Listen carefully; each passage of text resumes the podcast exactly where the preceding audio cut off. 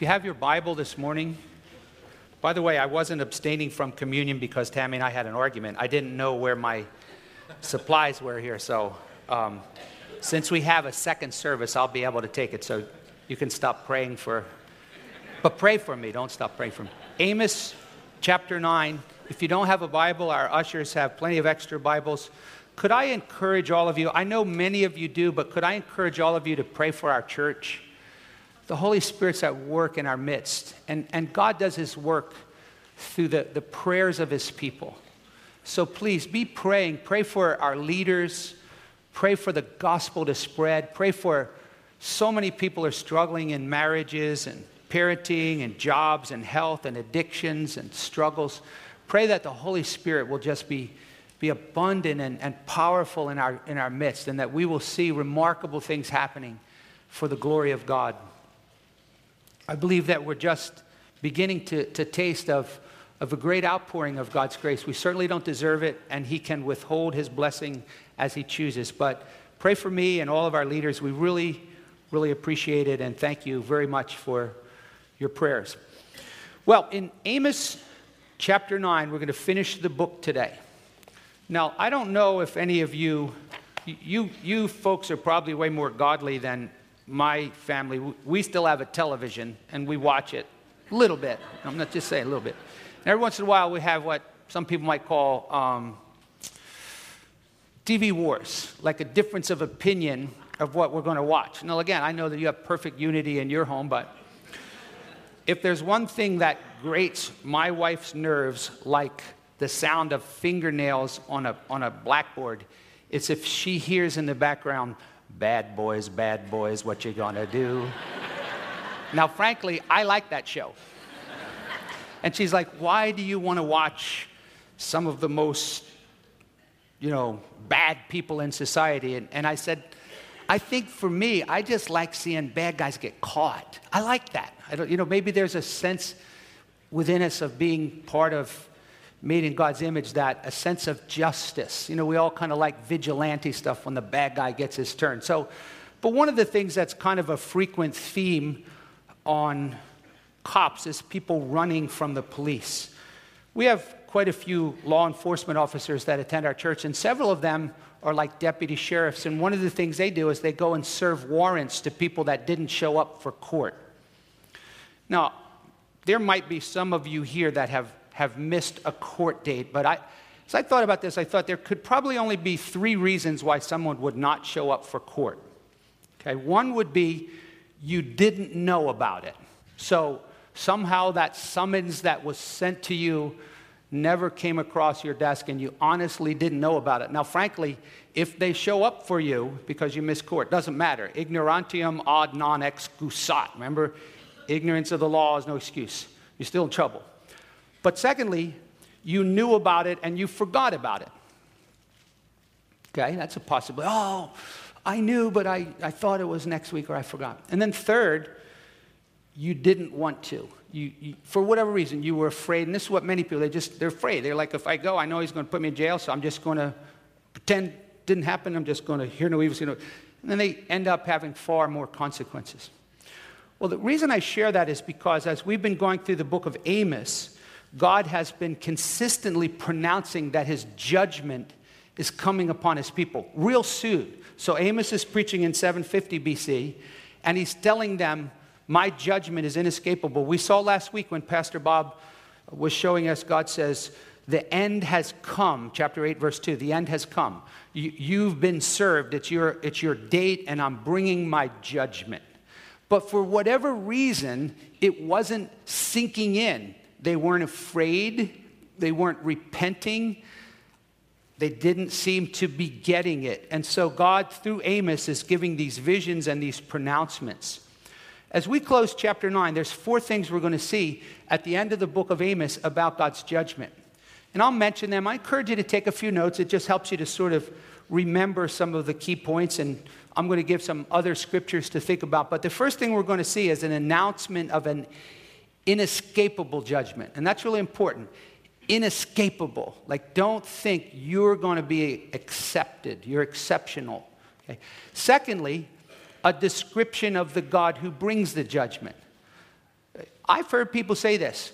Do you know which judge I'm going to see? You know, some of you, you know the game. You've gotten enough tickets. You're like, I hope I get Judge Kelly, or I hope I get, and you call your lawyer, hey, which judge am I going to see? So God gives a description. Okay, you just need to know who this judge is that you're going to stand before. And then third, and thankfully, there's a proclamation of God's grace within the judgment. In the midst of this terrifying announcement of judgment, God makes this declaration of his sovereign grace. And then finally, the book, and this is kind of like Amos, finally, there's some good news in the book. The book ends with a description of a bright future for those who escape judgment. And you're like, but wait, you just said no one escapes judgment. Bright future for those who escape judgment. How's that going to work? Well, we'll see as we look at this passage. So let's pray and we'll read it. Father God, thank you for your word. And now may the Holy Spirit take your word and do what you promised you would do, that you would reprove, rebuke, exhort, convert, feed your sheep, and exalt your name. And we pray that the word of God will spread and take root in our hearts and bear much fruit. We earnestly believe that this is a work of the Holy Spirit, and we pray that it will be accomplished in all of us today. We need to hear from you. In Jesus' name, amen. So let's look at the first four verses where God gives an announcement of inescapable judgment. Now, just a brief background setting. Remember that we said northern Israel had set up a Burger King religion. They decided to have it their way. So God had said, you're going to build a temple in Jerusalem, and you're going to let me pick the priest from the tribe of Levi, and you're going to worship me exactly this way. But when northern Israel split off, they decided they were going to have a similar but separate form of religion. So they built this temple in the town of Bethel. They had their own priests, their own sacrifices, and many people would come and have these feasts. It reminds me very much of Christianity in America. I mean, there are so many churches right now that call themselves a Christian church, right? And yet, when you think about the things that they're doing, you're like, please, take the name Christian off of the church, please. And so this vision that Amos has is, I think what God's doing here is picturing all of these people who call themselves people of God eating in one of these pagan temples, and they're having a worship feast. And I almost think Amos pictures Samson here. Do you remember Samson's last great feat when he was chained to the pillars of that temple, and these godless worshipers of Baal were in there just blaspheming God, and Samson receives strength from God to push the pillars, and the whole temple falls down and destroys them. I think that's similar to what we're going to see here. So let's look at verses 1 through 4. Amos says, I saw the Lord standing beside the altar. Now you might say, what altar? Well, this isn't his altar, and we'll see that this is a false altar. And he said, smite the capitals so that the thresholds will shake. Now again, when you're reading the Bible, sometimes it's good to look at more than one translation, because when I first read that, smite the capitals, I'm thinking, okay, like the capital of New Jersey is Trenton, so he must be saying smite the important cities. But this particular word, some Bibles say smite the capstones. These were the top stones on top of each pillar. So now we're talking about architecture here. So he says, smite the capital, smite the top stones so that the thresholds will shake. Well, in Hebrew, the thresholds were the stones that were the foundations of each pillar. Most of us don't have pillars in front of our house. A few of you probably do, and that's nice. And when they put those pillars there, they didn't just go, hey, let's stick it in the mud. They have foundations. So God says, from top to bottom, I want you to knock the top capstones off of the pillars, shake the thresholds, and break them on the heads of them all. So you're like, well, that's kind of morbid. Like, just I'm standing beside your godless altar, and I'm just going to bring the whole place down. It would be like God saying, Tom, tell him I'm going to drop the roof on him right now, right? And then he says, and then I will slay the rest of them with the sword.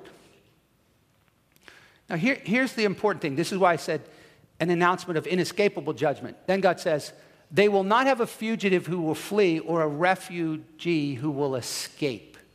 In other words, there's not going to be a couple guys on the outskirts who are going to go, whoo, run for your lives. Whew, we got away from that. Or maybe they got a little intel that there was going to be a judgment, and so they're like, I'm not going to church today. I'm fleeing to the mountains. God's like, don't think for a moment that a single one of you will escape my judgment. So I think what he's going to do is he's going to go, I know some of you are clever and you're thinking, well, I'm an exception. I know how I can avoid God's judgment. I'll hide from him. No, we learned this when we were little. When your father gets home, you're going to get it. So what'd you do? You hid in the closet, right? You know, you had this idea that if out of sight, daddy won't find me, he won't discipline me. So God, he sort of unfolds this idea of don't think you can hide from him. He goes, though they dig into Sheol, from there my hand will take them down. Now, Sheol in the Old Testament, this was a Hebrew place, Hebrew word for the place where dead people went, okay? Depends on which passage you're reading. Sometimes Sheol sounds like a really bad and scary place. Sometimes it sounds like a good place, a place where you're gathered with other believers as you wait the resurrection. But the idea is don't think you can hide in the grave because from there my hand shall take them. And then he says, though they ascend to heaven, from there I will bring them down. In other words, from top to bottom, don't think you can hide underground or go down below the earth. Don't think you can go up behind the clouds. Same with the threshold. From top to bottom, nobody's going to escape. But then there must be someone even more clever. He says, well, I'll do is I'll get my scuba suit on. I'll go out in the middle of the Mediterranean Sea and I'll dive down to the very bottom and I'll submerge myself under a piece of coral and God will never find me. And God says, though they conceal myself from my sight on the floor of the sea, from there I will command the serpent and it will bite them. Now, in the Old Testament, God frequently spoke of this serpent, and there's this mystery to this great sea monster. But frankly, you know what? Whenever nowadays we see these crazy cameras that can go way down there, there's some pretty scary creatures down there. Like, I don't know that I would want to be left alone down there. And then some of these people, if they didn't die when the Assyrians came and attacked them and burned the walls and slaughtered them, even if some of them got to be taken to Assyria, God says, and though you go into captivity before your enemies, from there I will command the sword, it will slay them. Reminds me of the story of Samuel and Saul and Agag. Remember, God told Samuel, go and slay all the Amalekites, and Saul spared King Agag. And so by the time, a few days later, when Samuel shows up, the Bible says Agag thought he had escaped the judgment because, hey, look, I'm still alive. They killed all the other people. They didn't kill me. And Samuel says, hack him to pieces because of his wickedness. So let's keep reading. The inescapable of God's judgment, inescapableness of God's judgment. God says, although they go into captivity, from there I'll command the sword and slay them, and I will set my eyes against them for evil and not for good. And you're going, well, that doesn't sound very...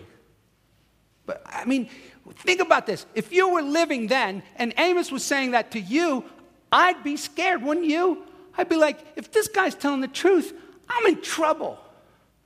And sometimes it's so heartbreaking to stand and preach the word of God and have people sit out there, oh, you know, this doesn't pertain to me.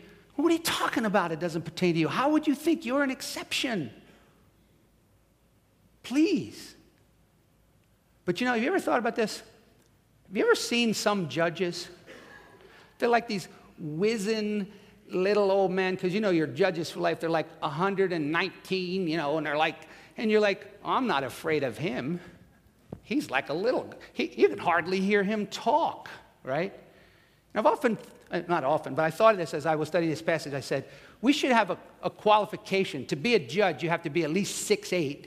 You have to be jacked with arms as big as telephone poles, and you have to have a menacing look about you, so that when the person comes before the judge, he goes, "So you're back," right? You'd be like, ah, right?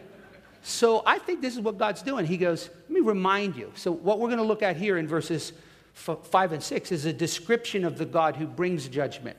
Now, what's really interesting in verse 5 and 6 This is the second time that Amos uses this language. And so the commentaries are suggesting that this was actually a song. So those of you that are interested in worship, right? This is probably a song that the Israelites used to sing about God, okay? And it's, you know, we sing about God. What do we sing about? Sometimes we sing about His holiness. Holy, holy, holy. Sometimes we sing about His power. I sing the mighty power of God. So this was one of their songs, but they're singing about how strong their God is. And Amos is going, yeah, but you got to think about this. You know, they're singing from a posture of going, our strong God's going to get you bad guys. And Amos kind of flips this song around. He goes, yeah, you know what? That strong God that you sing about, He's coming for you, right? So like we get up and we sing, our God is an awesome God. He wasn't messing around. He wasn't putting on the Ritz when He did creation. We're like, that's right, God's. You go, that's the same God that I'm going to stand before. So let's look at this song that the Holy Spirit leads Amos to write. And the Lord God of hosts. That's the beginning of the song. And then down at verse 6, look at the last line. The Lord is His name. We haven't spent much time on this, but one of the things that Amos emphasizes is different names of God. Now remember that the most famous and perhaps the most profound name of God in the Old Testament was Yahweh, I am. Some people use the word Jehovah, but this was the sacred name that this, because back then they had millions of gods. You know, we have Baal and we have this God and we have that God. And the Lord goes, I am Yahweh. There is no other. So at the beginning of this song, it says, and Yahweh, Jehovah Sabaoth, the Lord of hosts. And then he says, Yahweh is His name. Now, what does that mean? Hosts were armies. Right? So when he says the Lord of hosts, you're like, is that like hostess, like Twinkies or a host at a restaurant? No, a host is a large multitude. Like maybe you say a heavenly host. Like for all these years, you thought there would be like someone, the heavenly host would say, hi, I'm the heavenly host. Do you have reservations here too? No, a heavenly host is like millions and myriads of beings. And the Bible describes angels as thousands upon thousands, myriads of angels that no man can number. Right? And so when God says, I'm the God of the armies, I'm the God of an unspeakable number of angels, these little angels aren't naked-butted babies going, I love Jesus, right? Nowhere in the Bible will you see an angel as a naked-butted baby. Angels are stronger than humans. The Bible says they're greater in power. These terrestrial beings are awesome. And if you went in the ring with one of them, you would lose every time. And at times, God appeals to these angels as His army, His helpers, to show us His power. Even Jesus did this. Remember when Peter pulls out his sword, he goes, come on, Jesus, I got your back. And Jesus says, put that away. He's, don't you think I could call 12 legions of angels right now? Thousands of angels. So who's the God that they have to face? He's Jehovah Sabaoth, the God of the heavenly host. And then look how God describes Himself. Verse 5, the one who touches the land so that it melts. My son always had a fascination with candles. Some of your kids are like that. You know, when you light the candles, can I blow them out? Can I touch them? Can I wax? Something kind of cool about putting something hot on there and watching it melt. But that's kind of scary to think that God just touches planet Earth and it melts like a little wax ball. And then he says this, and all who dwell in it mourn, and it rises up like the Nile, and it subsides like the Nile of Egypt. See, everybody back then knew about the Nile and knew that every year in flood season, the Nile would just overflow its banks and everything would be washed up and then it would settle back down. And you're going, why would God describe touching the land so everybody's in mourning and it's rising up like the Nile and then it's coming back down? We'll go back to chapter 8 for a moment because here's where Amos quoted this same song. Verse 7, the Lord has sworn by the pride of Jacob, I will never forget their deeds, and because of this will not the land quake, and everyone who dwells in it mourn. Now think about that. In chapter 9 he goes, I'll touch the land and those who dwell mourn. But the passage before he goes, the land will quake and those who dwell in it mourn. But then keep reading. Then he says, in verse 8 of chapter 8, and it will rise up like the Nile, and it will be tossed about and subside like the Nile of Egypt. And all of a sudden you go, wait a minute. The land will quake. It'll rise up like a seismic fault when you've seen in China or in, you know, the San Andreas fault. You're going, man, look what happened in that earthquake. And then you go, wait a minute. Didn't Amos at the beginning of this book say in chapter 1 that I'm preaching? And he gives us a reference. In the days of King Uzziah, 2 years before the earthquake. And we're going, what earthquake?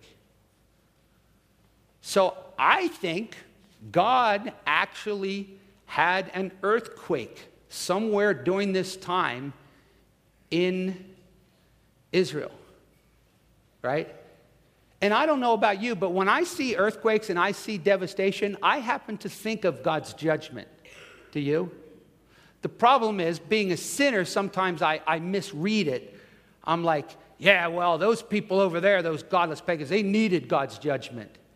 And whenever you start doing that, that's a bad idea, because they tried that with Jesus. They said, Jesus, did you hear about those Galileans who the tower fell on them and Pilate mingled their blood? And Jesus goes, yeah, let me tell you something. Unless you repent, you'll likewise perish. But the reality is, earthquakes, among other things, are a form of God's judgment. But thankfully, that could never happen here, right? We know, because we've studied archaeology, and we understand rock formations and seismic faults. So you know what? If our tectonic plates bumped into each other, they would just say, sorry, my fault. Sorry. Couldn't happen to us. But then look how God describes himself in verse 6. The one who builds his upper chambers in the heavens. Hey, God, what you doing? I'm building a house. I founded the vaulted dome over the earth. And I call for the waters of the sea, and I pour them out on the face of the earth. Yahweh is his name. And you're going, well, why does he talk about rain here? Okay, so God makes it rain. Grandma told me when I was little, hear the thunder, the angels are bowling up there. Yeah, God makes it rain. But think about that. Either he's reminding us that God sends the rain to bless us, or sometimes God gives the rain and we go, okay, that's enough. And he goes, no, it's not. No, that's plenty. No, it's not. Like in Noah's time. So maybe it's a reminder of the God who can destroy us through a flood, right? But I don't know. I wonder if that would ever catch on as a song. The Lord is his name, who founds, you're like, don't quit your day job song. This was a song, but it was purposeful. Amos wouldn't just say, let me bust a rap here. He's going, God's judgment is inescapable. Here's the judge. Does he sound like a little guy that you don't need to be scared of? Okay, so that's the second point. Third point is, at this point, I would be like, we're doomed. God, you said not a single one of us will escape this judgment. And you're this powerful God who sends earthquakes and sits in the heavens. We're doomed. And then God often does this, just in the midst of when it looks unprecedented in his fierce wrath. He shows a gem of sovereign mercy. He throws out to us a little glimmer of hope that his grace will intervene.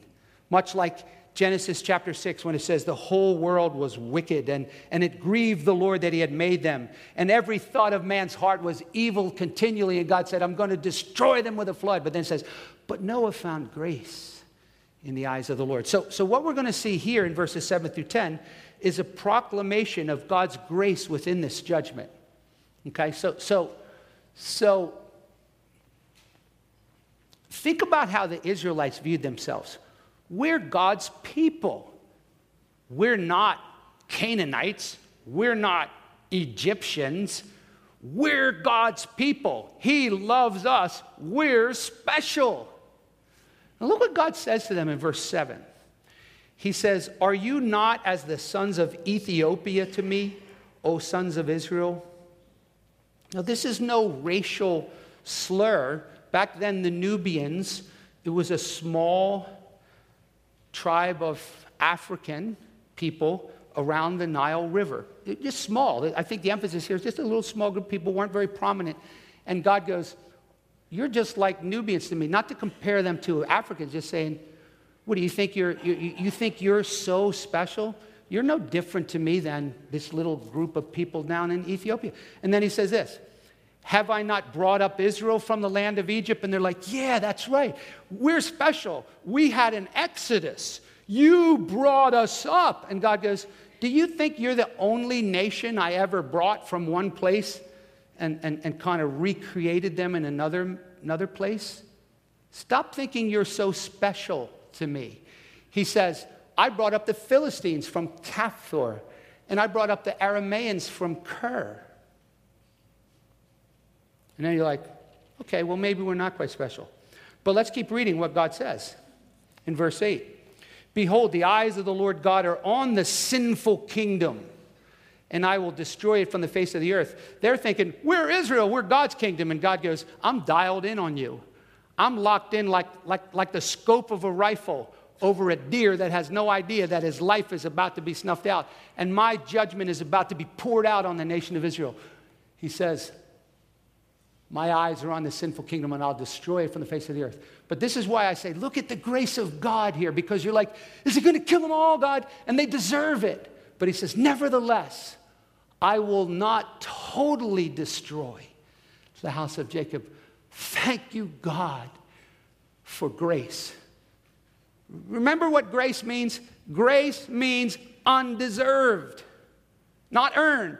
Grace means we don't get what we deserve. We get what we don't deserve. And if ever you're going to have a relationship with God, it's going to be founded on grace. We're not going to prance up to him and say, well, it's a good thing you picked me, God. We're going to say, oh, God, your grace. Well, why? Why did he choose to have grace on this little remnant? And this is what the prophets would speak as God would speak of pouring out his fury on these sinful people. He'd be like, but there will always be a remnant before me. I will extend my grace.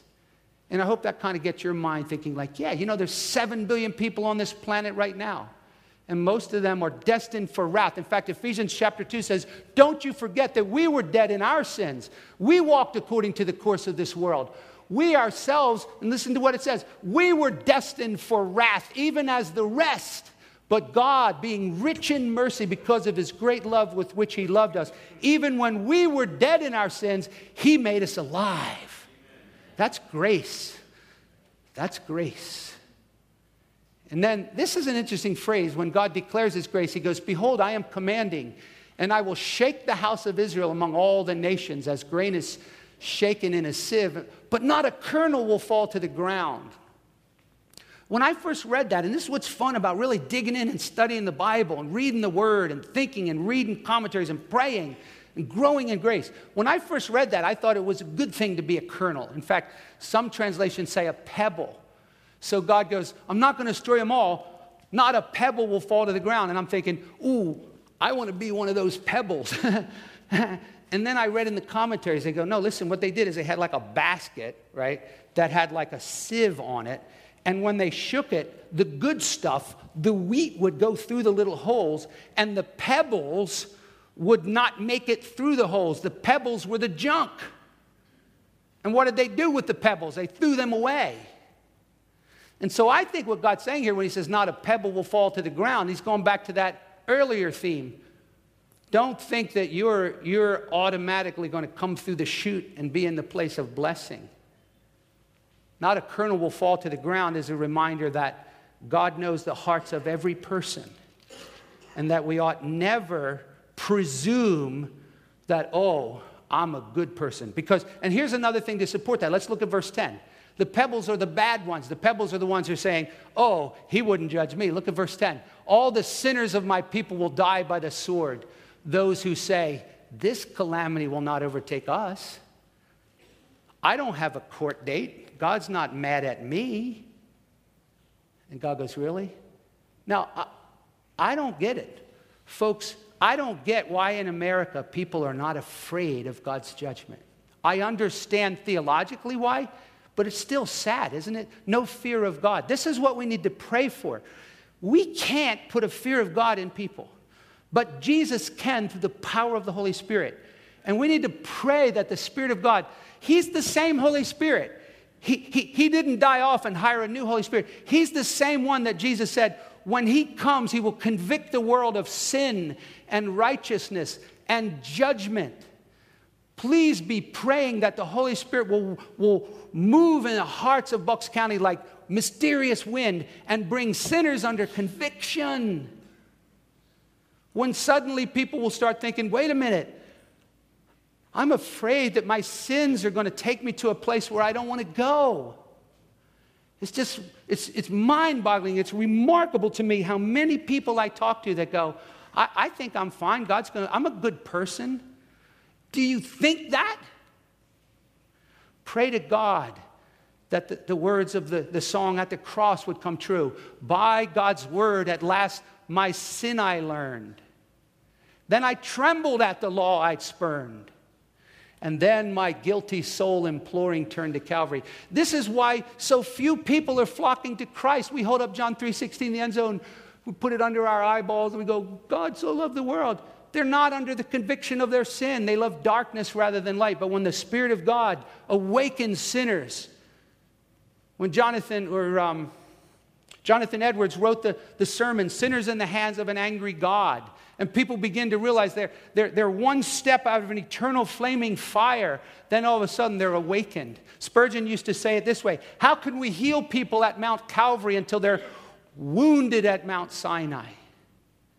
And the only place we talk about sin anymore is on the restaurant menu. This is sinfully delicious chocolate. After all, Pastor Tom, everyone sleeps together now. Colossians 3 says, put to death the deeds of the body like fornication, for it is because of these things that the wrath of God is coming on the sons of disobedience. Everyone does it, Pastor Tom. All the sinners of my people.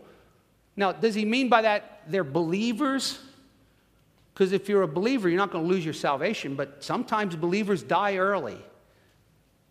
If you just will not live your life for Christ, he wanted to take you home and crown you, but he'll take me home by crowning me. He'll crown me and take me home. We're only here on this earth to glorify him. We're saved, we're washed in the blood, and we have this privileged short time on earth, this dash between the two dates on our tombstone to live for him. But on the other hand, I wonder if he means by that all the sinners who think they're my people. Think of all the Americans who call themselves Christians. I go to church, Pastor Tom. I do my confessions. I'm religious. And God's going, no, you're a sinner. And the only way you're going to get saved is by my grace. When you bow before the Lord Jesus and you receive and believe in him. And you make a big deal about him, and we glory in Christ and not in us. Well, let's move on to the last point. So we've seen an announcement of inescapable judgment, a description of the God who brings judgment, but then there's God's grace. They will not all. I'll have a remnant. So those of you who have come to Jesus, I could tell you this. This is who God's talking about. You and I who have been saved by his grace, we're the remnant. And so the last thing Amos does here is he gives a description of the bright future for all of us who have escaped God's judgment by his grace. Remember one time, one of my neighbors at a Bible study in my home, Tammy and I still laugh at this. He said, I don't want to go to heaven and sit around and play harps. That sounds boring. And his wife was like, oh, please don't embarrass me. And I'm like, no, let the guy talk. That's a good question. I think that's a fair thought. Sounds kind of boring, right? But, you know, if you just kind of chase that thought a little further, you go, well, even if that's all we did and that isn't, it sure beats the alternative, right? But one of the things the Bible holds out for us is to think about happy days that are coming for us as Christians. I can tell you this, it's going to get better if you're a believer. The sun may not come out tomorrow, but it'll come out. The author of Proverbs understood this. He said, the path of the righteous is like a bright light that burns brighter and brighter until the full day. Now, in between that full day of sunlight when we see Jesus, I might be down in some deep, dark, deadly valleys. But though I walk through that valley of the shadow of death, I'll fear no evil. Why? Because surely goodness and mercy will follow me, and I'm going to dwell in the house of the Lord forever. So what the Lord does is he says, yeah, I know we came to the house of God to worship and we got all our troubles weighing us down. I feel it. I don't get up every morning and go happy, happy. I feel the weight of sin and struggle and personal problems and anxiety and things like that. I feel it. But what God says is, yeah, but listen, the sufferings of this world don't compare with what's to come. And so look at how Amos ends. And this is God. This is what God holds out for his people. He suddenly... He extends, and the prophets do this sometimes. They're talking about something that's right there, and then they take a leap into the future. And he says, in that day, because picture now, God has brought this earthquake. He's destroyed Israel. They're laying there in ashes and rubble, and the glory days of King David are over. And God says, yeah, but in that day, I will raise up the fallen booth of David. I'm going to wall up its breaches. All these broken rocks of the walls of Jerusalem, I'll wall them up. I'll raise up its ruins and rebuild it as in the days of old. And some Bible commentaries are like, yeah, this is talking about when Nehemiah came back and rebuilt the wall. And I'm going, I don't think so. I think it's talking about, keep going, further down the road, because keep reading. That they may possess the remnant of Edom and all the nations who are called by my name. Now, just briefly, I want you to note this. This is just for those of you who want to go in the deep end and study this. This phrase, all the nations are called by name, is quoted in Acts 15 by the Apostle James when they're giving Peter a beatdown for preaching to the Gentiles. What are you doing preaching to the nations? And Amos stands up and says, this is what God said would happen in Amos. All the nations who are called by my name. See, God's sending the gospel out to the nations. It's not about us. He's not like, I love America, this I know. He loves the world, and he's reaching the nations, and he's going to reach them through us and others who pray for the nations, who give to reach the nations. But let's look at the last part, and then we'll wind it up. Behold, days are coming, declares the Lord, and he's describing this time of blessing. And again, I'm going, is this talking about heaven, or is this talking about Israel being back in the land? Like, I don't think in any way he would have foresaw 1948 when Israel came back into the land. But the Bible, in my mind, you have a hard time reading Romans 11 and going, I don't think God's going to do anything more with Israel. Now, that's just my opinion, and you can read Romans 11 and read it. But I think this is a picture of future blessing for all of God's people. And here's the thing I want you to think about. We're not going to go up in heaven and float around in clouds. That's just a little waiting room. If you die now, you go to be with the Lord.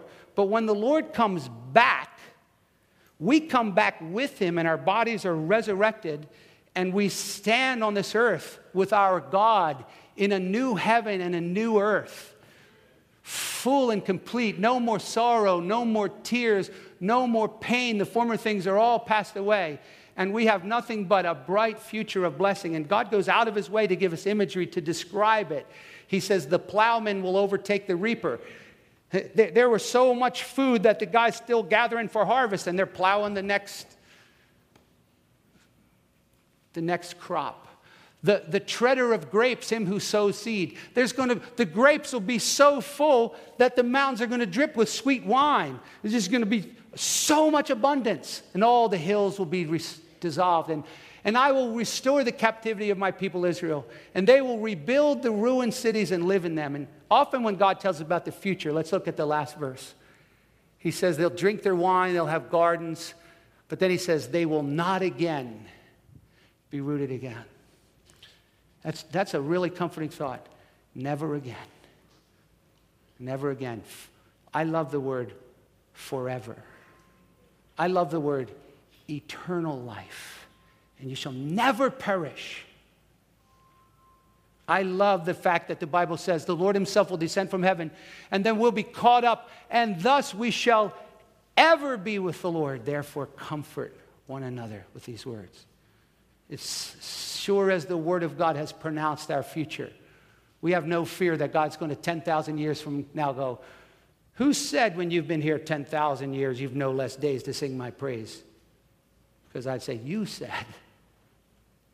And I want you to take comfort of that. A day of rest is coming, but it's not yet.